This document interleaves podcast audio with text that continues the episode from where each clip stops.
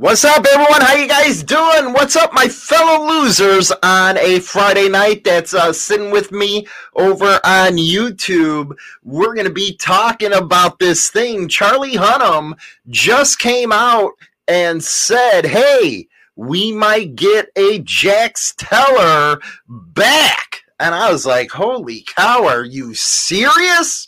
Man, right after this, we got uh, a lot of stuff to cover tonight. Not only this uh, Charlie Hunnam deal, but we're also going to be talking about how we lost our humanity. Wait till you hear this story coming up. My God, when I seen this story, it was unbelievable.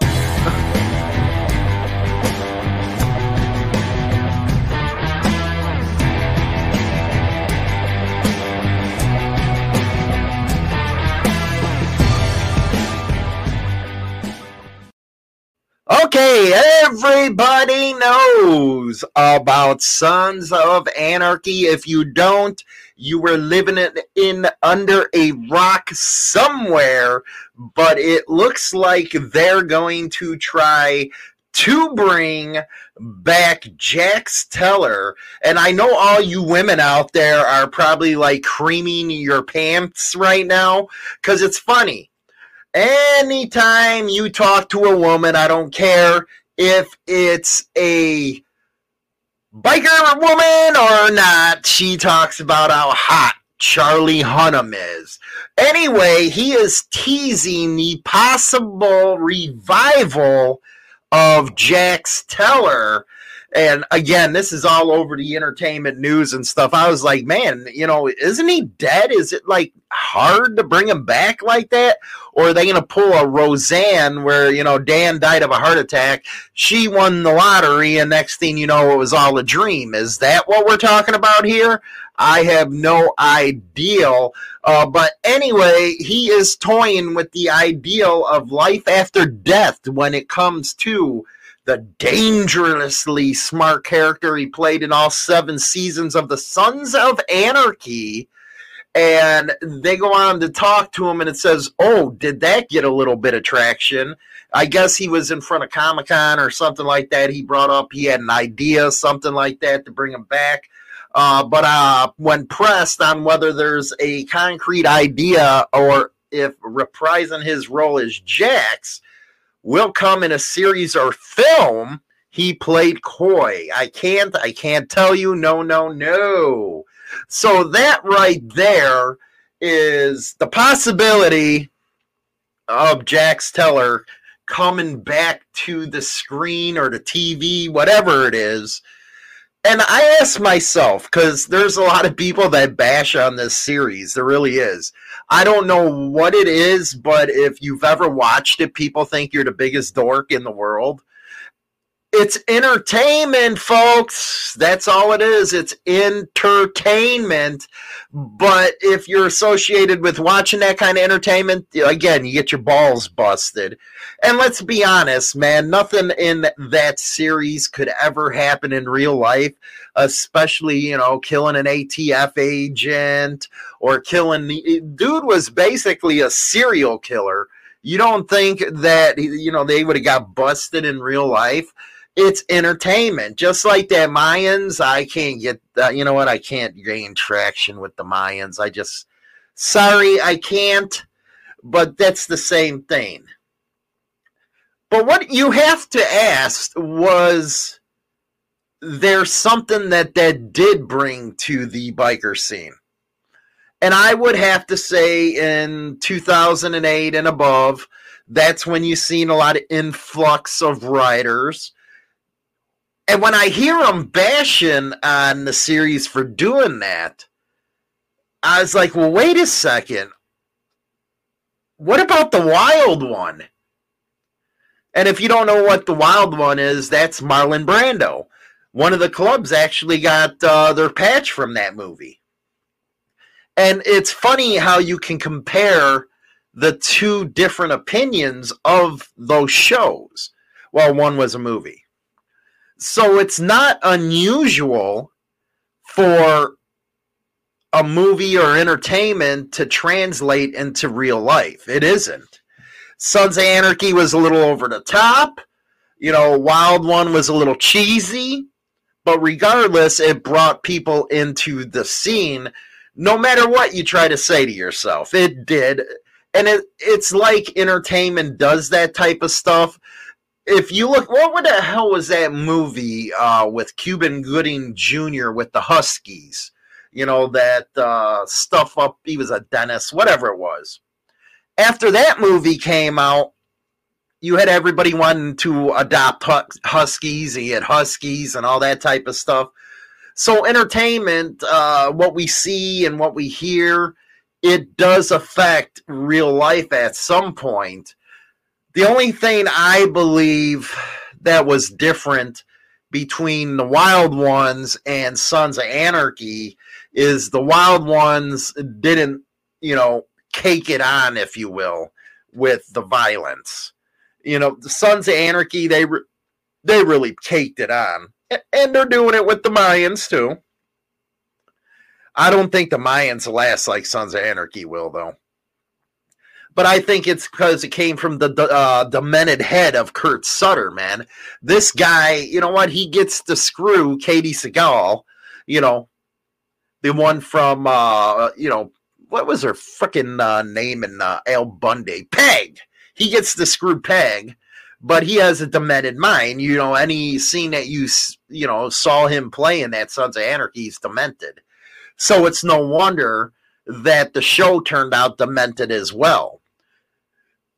With the violence that came with it, though, also had a lot of far reaching consequences when clubs did go to court or something like that on a criminal charge.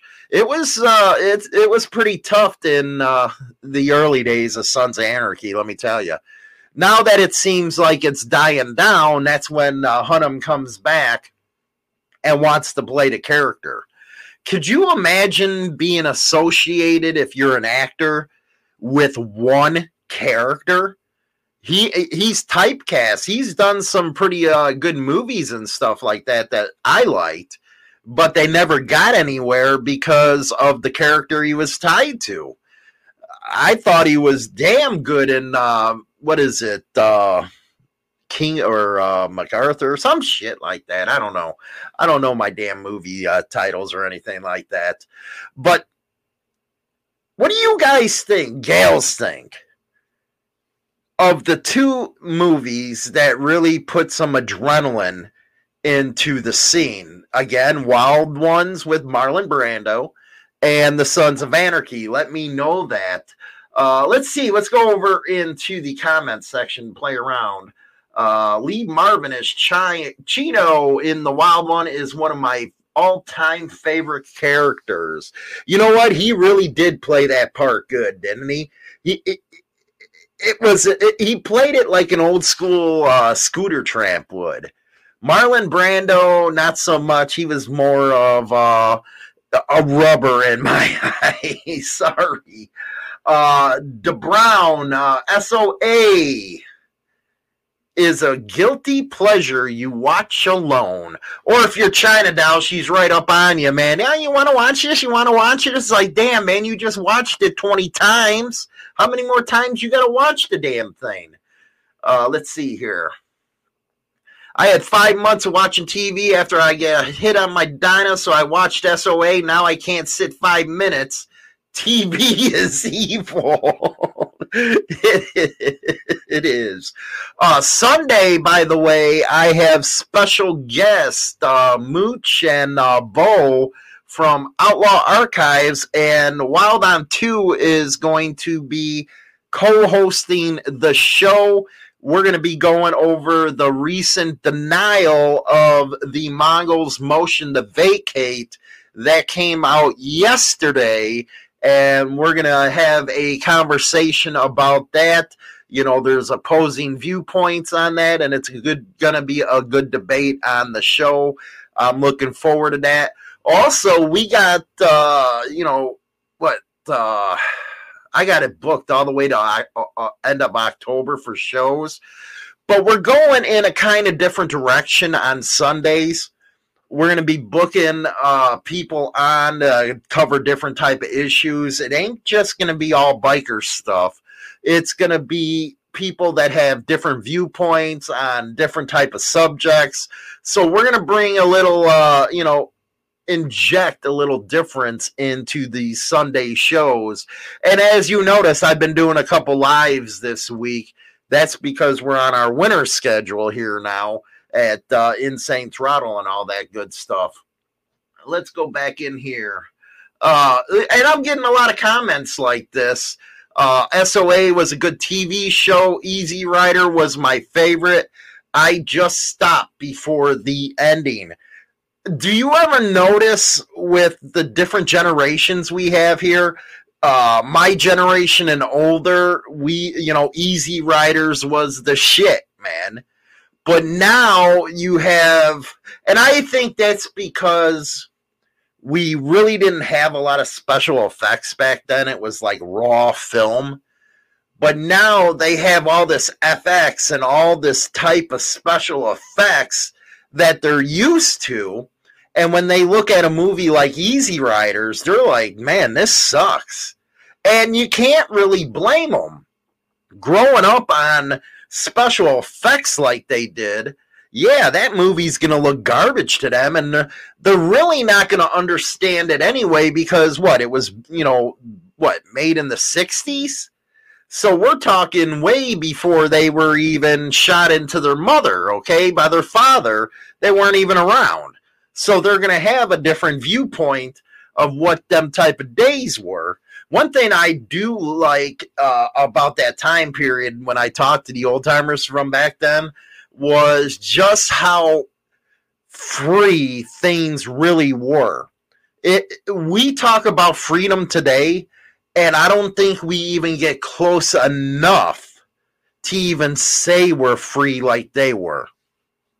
No phones, no way of getting a hold of somebody, nothing but walking 10 miles if your bike broke down to a payphone living out on the road, just tossing your pack on the side in a ditch. Nobody's going to bug you.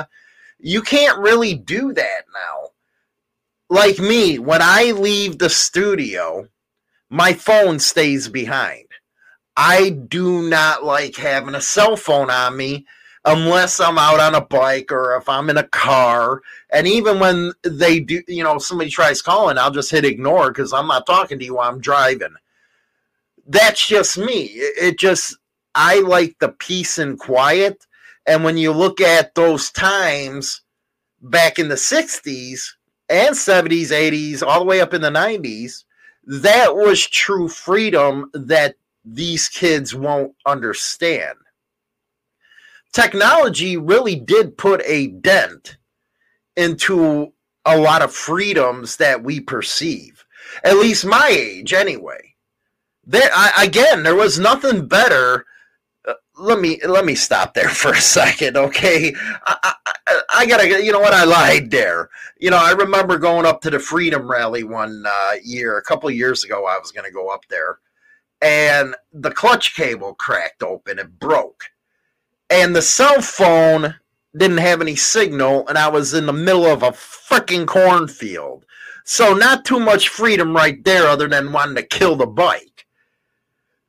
But that was something that the old guys overcame back then. You're talking, yeah, we got the modern stuff, but they had the damn hardtail uh, choppers and just going, man. You know, there used to be when a Harley left its mark, man you know, nowadays, if you have, say, one of these rubbers going along and there's a leak under a Harley, they're freaking out, man. They're screaming like little babies. Well, that was just normal back then, man. You know, have your toolkit, something, you know, shatters off, you know, you fix it on the side of the road. It, you really can't do that anymore. Uh, you really can't. Uh, let's see here. I remember watching the first Rocky at a drive-in theater, drinking a 12-pack in the back of the seat, boxing the headrest. Rock and roll, real life, rock and roll. Uh, let's see here, uh, T-Bones. Those are the years I grew up in, late 60s, 70s, and 80s. And I bet there was no other time period you'd want to grow up in. I grew up in the 80s, and to think about it now. That's like 40 years ago. But at the same time, you can remember it as if it was yesterday because you do look around and say to yourself, my God, you know, I get it. People say, well, you're old, things change and stuff like that. Yeah, I know things change, but not necessarily for the damn better, man. It hasn't changed for the damn better. And I'm not talking about the biker culture, man. I'm talking about life in general. Things are a lot more, how can I say it, uh, a lot more stupid.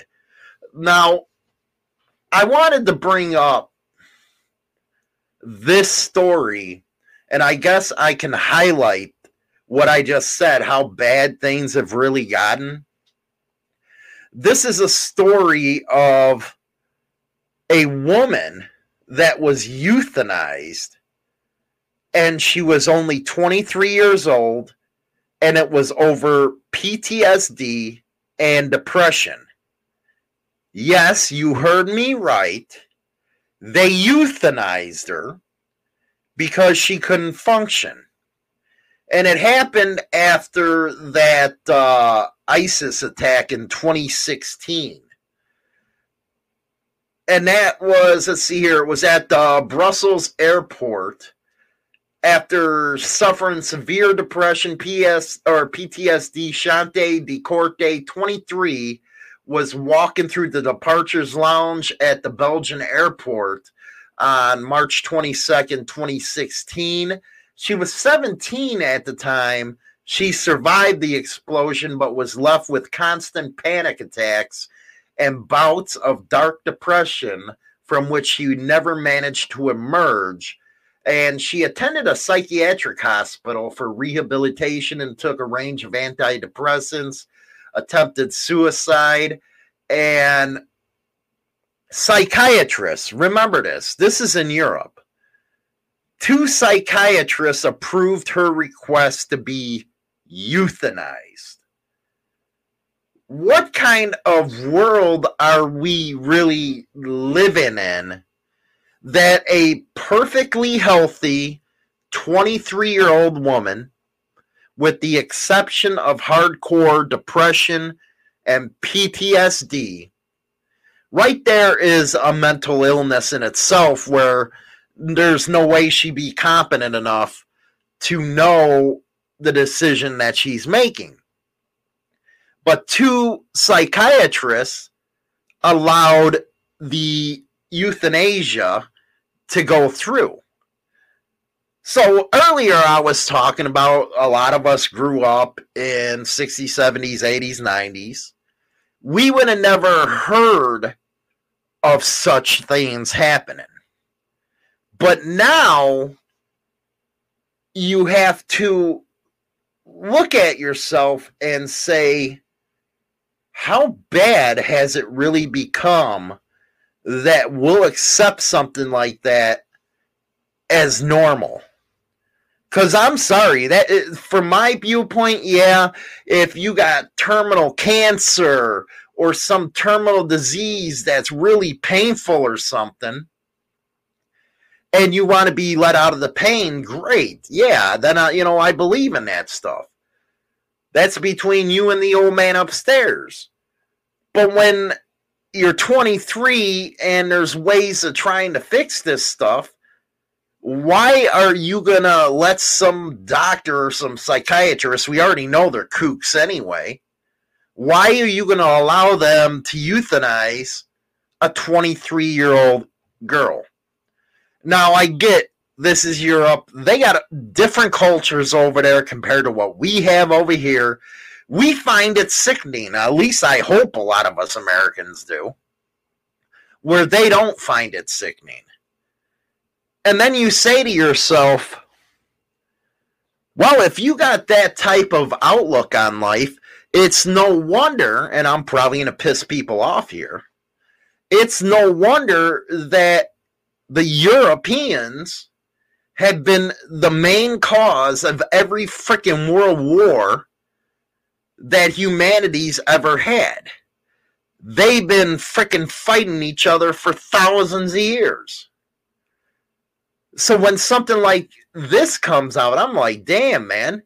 And look what we're going through right now, man, with uh, Europe. yeah, I don't get it. You can be sentenced for double homicide for uh, from killing a girl with life inside. This is true. This is uh, very true. Uh, Jim, my parents had a cure for depression. It was called Go Out and Play, Come Home When the Street Lights Come On. Wasn't that, those were the days right there. You knew where your friends were because you'd see all the bikes in the front yard. It was a time when community was actually community.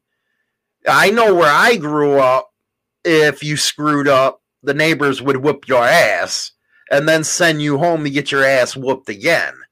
It was just a different morality back then than it is compared to now. I I actually think more people are stone cold nowadays than they are of having some humanity towards people. When I was talking about the show on Sunday, I'm having uh, Mooch on, and I got all kinds of hate for it. And we're divided by an issue. He's on one side of the issue, I'm on the other. But that is no reason whatsoever not to sit down and have a conversation. And I had a lot of people, club members especially, saying, Well, why are you you having him on your show? And my question my answer was real simple. Why not? Because you don't like the idea of people that have difference uh, of opinion coming together and actually talking about it? Or is it because of his past club affiliation that you feel like we're being disloyal to the club scene? I don't accept that kind of stuff. There used to be a time where we thought that when you had a problem, you would either duke it out, you'd go outside, you'd box, and after it was done, you'd come together, go to the bar, and get yourself a drink.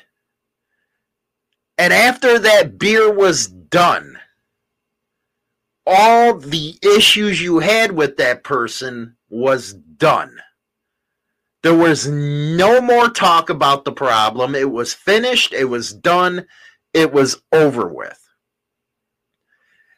And I might be naive, but I still believe in that premise. I still believe if you have a problem with somebody, you talk it out civilly and after the problem's talked about, agree to disagree. So when I was catching all kinds of hell about that, that really put everything to the forefront for me anyway. And I sat there and said, man, as club members, you surely would know that premise. You would surely know what that means. But I think that's a practice that's gone now instead of putting your differences aside and agreeing to disagree, people want to go out there and, you know, shoot each other. That, to me, is going to cause nothing but more problems. And Sunday, you're going to hear that with this motion to vacate because I covered that trial but I also covered the Chattanooga thing where the six members came down guilty for RICO. And I said back then, there is no way whatsoever that the judge will approve the motion to vacate after that came out. So you're going to hear opposing views. And that's a good thing to hear opposing views you have to be able to see everybody else's point of view. And like I said on Sunday, and I'll say this now, even though we see differently, he actually, Mooch actually helped me retool some of the program. You know, I believe in constructive criticism. I take it from you guys all the time. And many people don't think I'm I'm listening, but I really do, and I'll retool it because I might have thoughts about a situation, I don't know, say five years ago. But as you learn, you sit down, you learn the situation, you get caught up in the situation, and then your viewpoints change. And it's at that point where people say, oh, you know, you're a hypocrite, you know, your opinion changed. No. That's like uh, I was watching an interview with Tucker Carlson. And he said he changed a hundredfold and some of his viewpoints you know, he gave the benefit of doubt about the Iraq war, but he's seen as he did his research and learned more about the subjects how his opinion would change. And there's nothing bad about that. And I say that all the time, but since I'm a public figure, I'm used to it. I get all the hell and stuff like that. But I'm just telling you guys if you're out on in a situation where you have competing views instead of pulling your pants down to see whose peckers are bigger sit down and talk about your problems. Talk about the issue at hand. And one of the biggest things of why people don't do that is they're afraid of confrontation. That's why you have friends talking about friends behind their backs because they're afraid to confront the problem. But instead, they'd rather backstab, which creates a bigger problem. When all they had to do was come together and agree to disagree. And that made me laugh at one guy who was in a club because he couldn't understand the concept well, why should I do that? It's always somebody wants to puff their chest instead of being a man and saying, okay, I was wrong. Now, that was the number one thing I always wanted to do was if I was wrong on something, I'm going to tell you I was fucking wrong because there's nothing wrong with admitting that. It makes you grow as a person. T-Bone, just have a, a civilized conversation, but unfortunately these days, some people just can't have a civilized conversation anymore. More and more people are thinking they have all these entitlements. Uh, you know what? That's very true when it comes to entitlements. But what makes it worse in, and I don't want to keep covering the club scene stuff because you got a lot of guys that cover this stuff and it kind of gets repetitious to me. That's why I'm bringing on all different type of guests now that might not have to do with the biker scene on Sundays is because I believe that you can't put us bikers in a box. I don't believe that. I believe that we're smart, we're intellectual, I believe we have different types of things that we like doing, like hearing about. So when people say, well, I thought this was a biker channel or I thought this and that, are you really putting yourself in a box? Because that wasn't even the ideal of being a biker, was being put in the box. You're the one who was supposed to be outside the box thinking about that stuff. So that's why I decided you know, we're going to have some people in the entertainment industry coming on, uh, putting a lot of work into the scheduling right now just to give everybody out there, you know, a different type of platform and program. Because let's be honest, Monday through Friday, we're talking about biker news. We're talking about who killed who or who beat the shit out of somebody else. And it's sad that those are the stories, but hey, that's the news cycle. and hopefully we get some good stuff into there. So when it comes to the lives that I'm starting to do now, or on uh, Sundays, we're talking about other stuff like we're talking about now, where a 23 year old they let get euthanized. To me, it's like, what kind of fucking animals are you over there to let something happen like this? That's something I think everybody would be interested in. Uh, let's see here. Tattoo Chris, only way up the ladder. Well, let's address that. Isn't things supposed to be about brotherhood? You know, everybody freaking talks about it. Brotherhood this, brother, hey, brother. But when you put up the only way up the ladder is to backstab, to deceive, the person that you're supposed to have right by your side, I don't call that a man. That's a fucking coward, if you ask me. Why are you going to climb over somebody you're supposed to be close with in order to get a position that probably don't pay a damn dime? Or if it does, you're trying to raid the treasury. So, what was the purpose behind that relationship anyway? It was built on mistrust and lies. And you do see a lot of problems that happens in the club scene because of that. I know Black Dragon talks about it, Sos, uh, a lot of other ones. By the way, have you guys gone all over to the Boneyard, man, with Big Bone 1%? His shit is good. You guys got to go over there and check it out, and Mooch as well.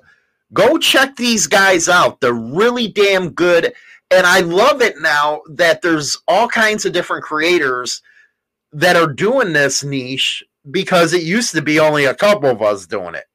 Now, you know, that does lend to the fact that these new guys, they like attacking the older guys. That way to get uh, views and stuff like that. Usually don't work out.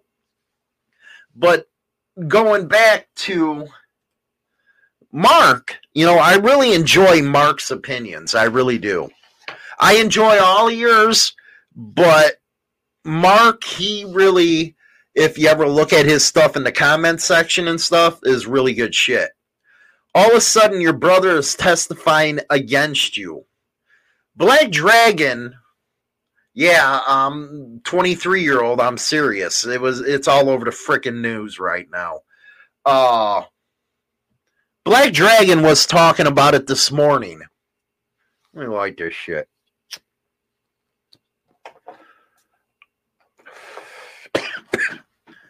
about don't let your motorcycle club drive you know drive you off the edge. And it was a very damn good subject and i'm sorry to see that a lot of people haven't watched it yet. He brought up some very damn good points. In order to even claim to be a part of this lifestyle you're supposed to be a man you're supposed to be making your own decisions. You're not in fucking grade school where you got a bully saying, oh, or, you know, you get these peer pressure bullshits. You're not supposed to be that way. You're supposed to hold your balls upright and be a man in the situations. So when somebody comes to you and tries to pressure you into some bullshit, and you follow along, you know the damn game. You signed up for it. If you let somebody else push you, that's your damn problem. At the same time, if you get busted knowing the game and you want to rat out somebody, that's some punk ass shit, man. It really is, if you think about it. Because you acknowledged that you weren't a part of this. You said, okay, I want to be a part of this. I want to get what comes out of it. But then the turn when the tough gets going. And he was right. The median age right now of and it's sad, it is sad, is 40, 50, 60 for clubs. It's really hard in the traditional club scene to get younger guys because they're into different things now. They're in the sport bike clubs, all that crap. So when you have a say 40 year old man going around tattletaling, it's not the best thing in the world. And you see a lot of it. Every club has had it. Every major clubs goes through it.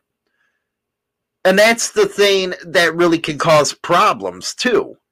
Because there was this big RICO case, motion to vacate out of California, and people got freaking convicted of RICO on murder stuff.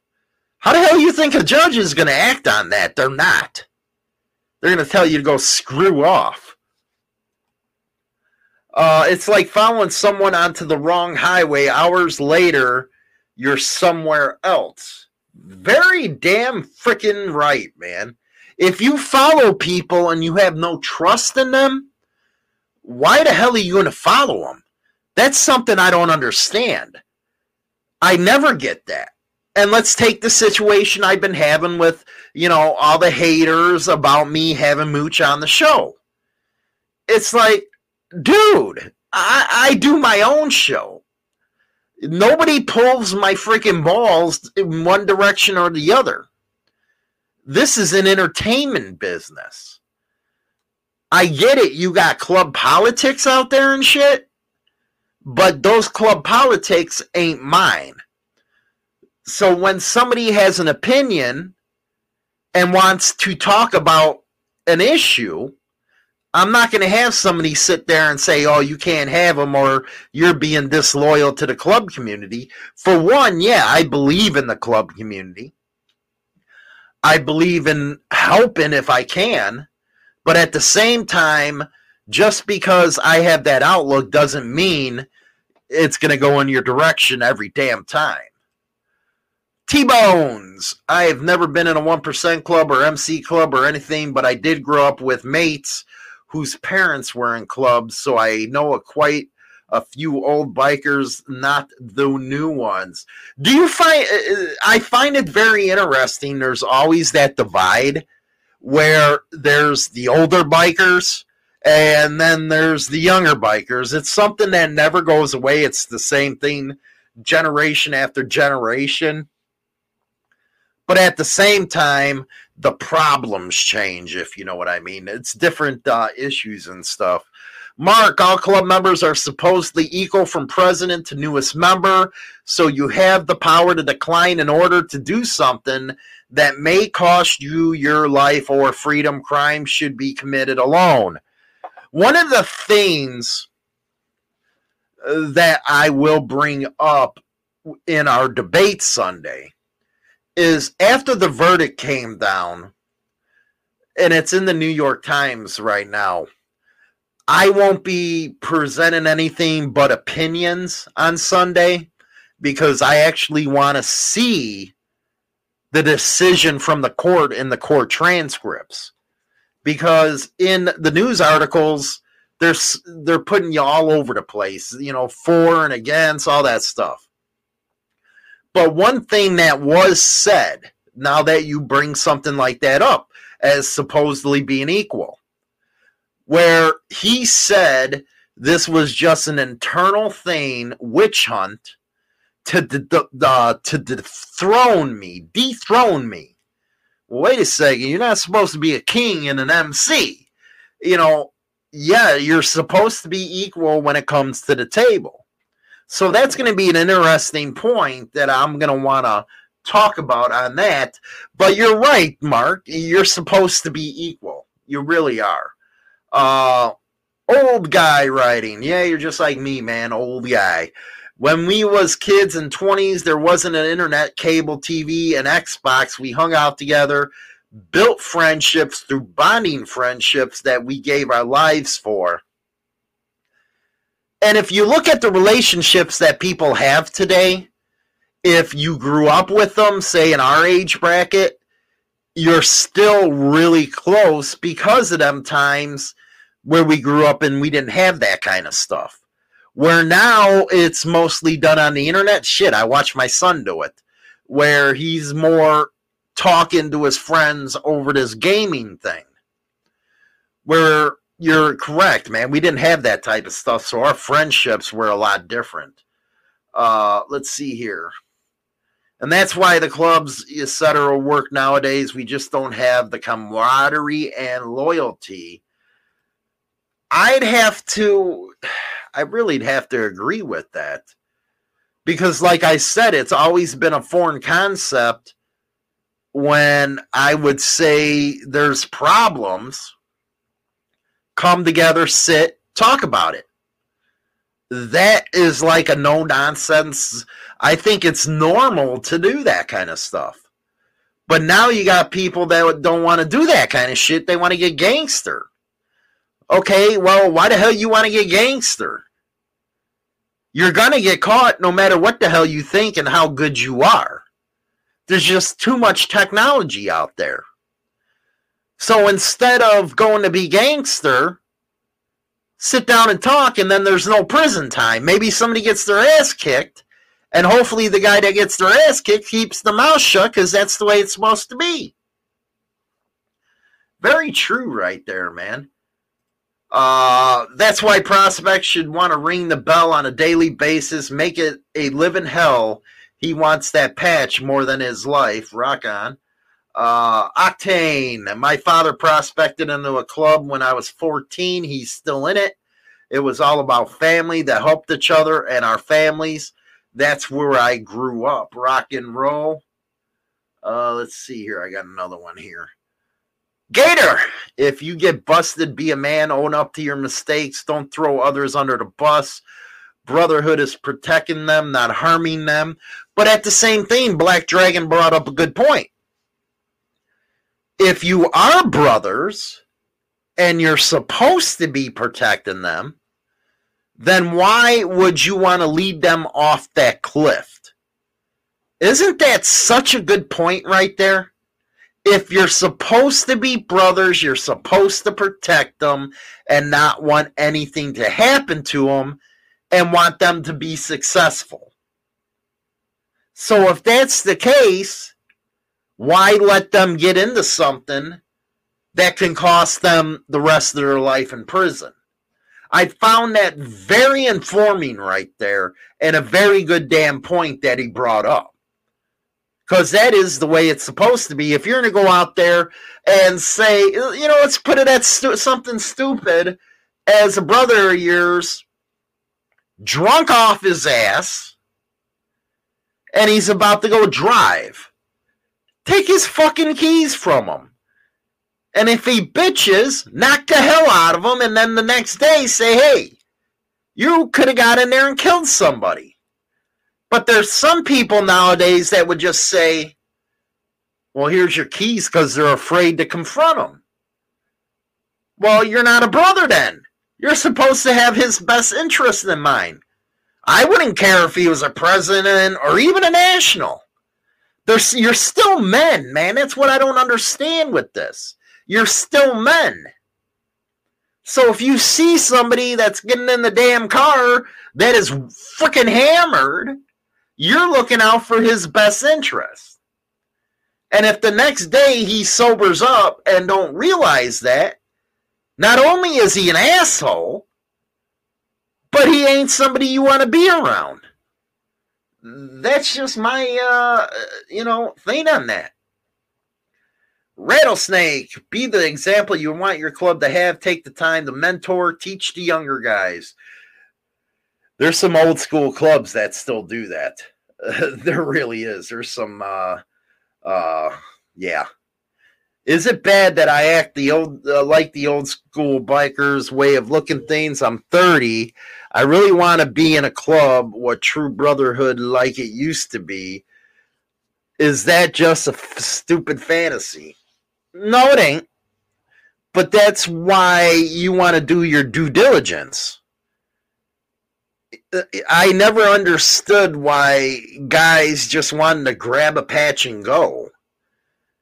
Don't you want to get to know everybody? Don't you want to be able to see who your future brothers are? And I think that's a major problem when that happens because you won't have old school ways.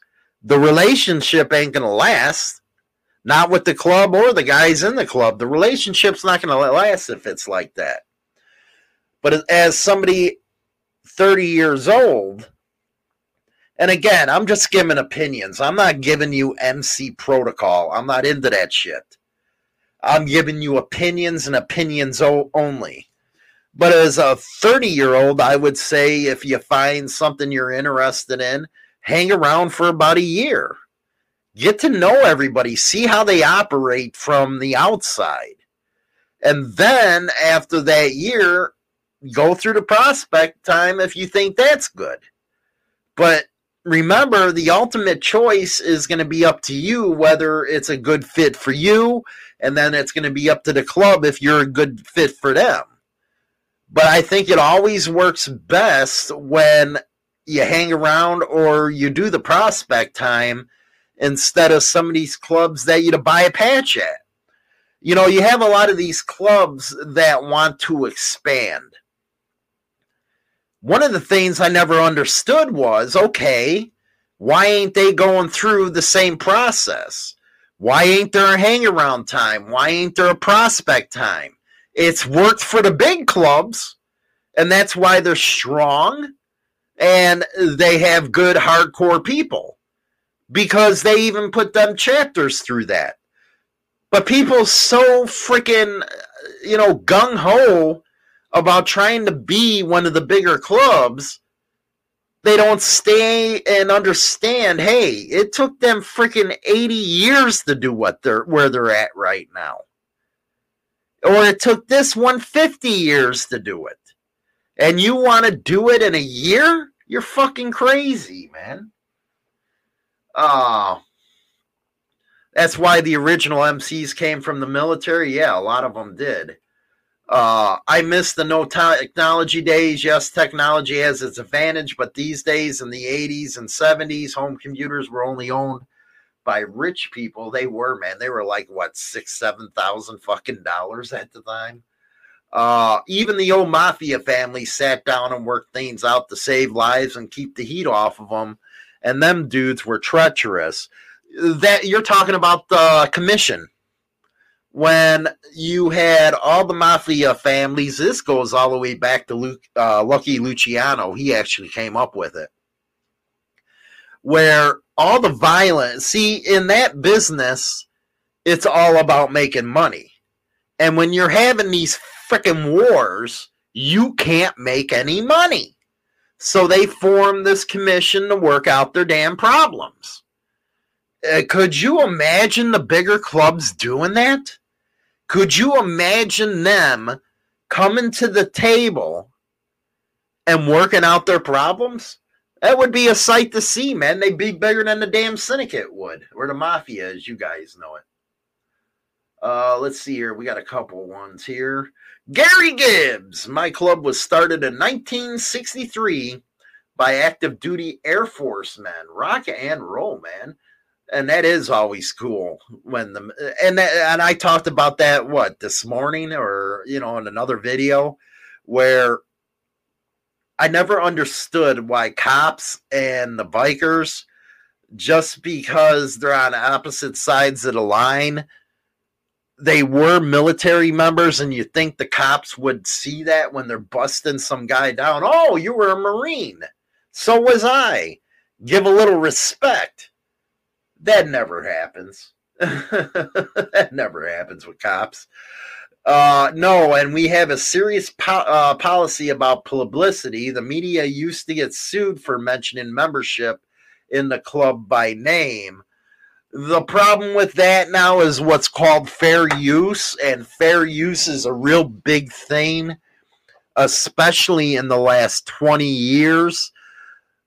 A lot of what fair use is, is it can't, you know, you can't use, say, a copyright or you can't use uh, slander as an excuse to keep a media organization quiet you can't. That's fair. That's fair use.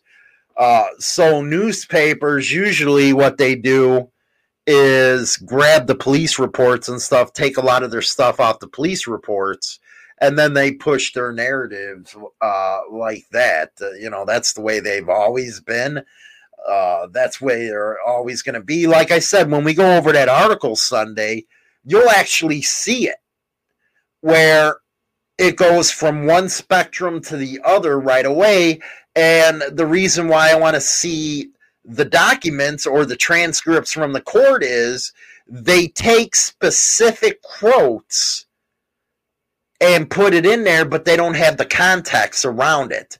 So it looks like one way or the other. And at the end of the article, it's like, well, what the fuck here? What just happened?